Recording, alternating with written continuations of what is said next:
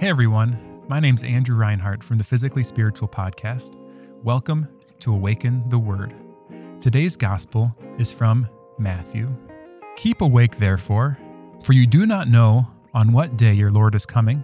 But understand this if the owner of the house had known in what part of the night the thief was coming, he would have stayed awake and would not have let his house be broken into.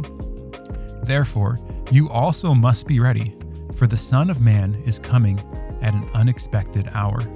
In our gospel today, Jesus is talking about when he will come. Many people might read this thinking he's just talking about the second coming, like we don't want to be caught unawares when Jesus comes again in glory at the end of time. I think he's probably talking about this, but he's also talking about something else too.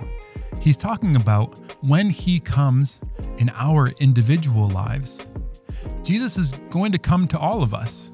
First, when we die, but I also think he comes to us every day. I would summarize the gospel in this way For a disciple, there's no days off. Jesus comes to us every day in, in its own way, in a special way, in a particular way, in a unique way. Sometimes he comes to us in, in the silent thoughts of our prayer.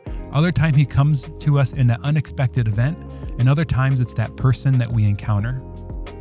If, but if we don't pay attention, we can easily miss when Jesus comes to us and be found lacking. We can sin by failing to serve Him in that person that we weren't expecting to run into. We can fail to spend that time seeking Him in our hearts. Or we can just be lazy and not give Him glory with our lives.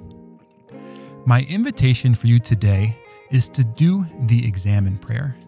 The examen prayer is a simple practice. You just call on God's guidance, spend some time in gratitude, going through your day giving thanks for the blessings God has given you and the good you were able to do with those blessings. Then you go through your day and you just repent. You recognize the things that you did and fell short, and you ask God's mercy. And then the final step is you commit. You commit to the next day to be more present to the Lord and to serve Him even more fully. So do your examen prayer today gratitude, repentance, and commitment. I've been Andrew Reinhart, and this is Awaken the Word. Thank you for tuning in to Awaken the Word. Awaken the Word is a three minute daily show that unpacks Scripture with practical messages for everyday life. Awaken the Word is made in partnership by Spoke Street Media and Awaken Catholic. Spoke Street Media, fostering content that invites. For more podcasts, visit spokestreet.com.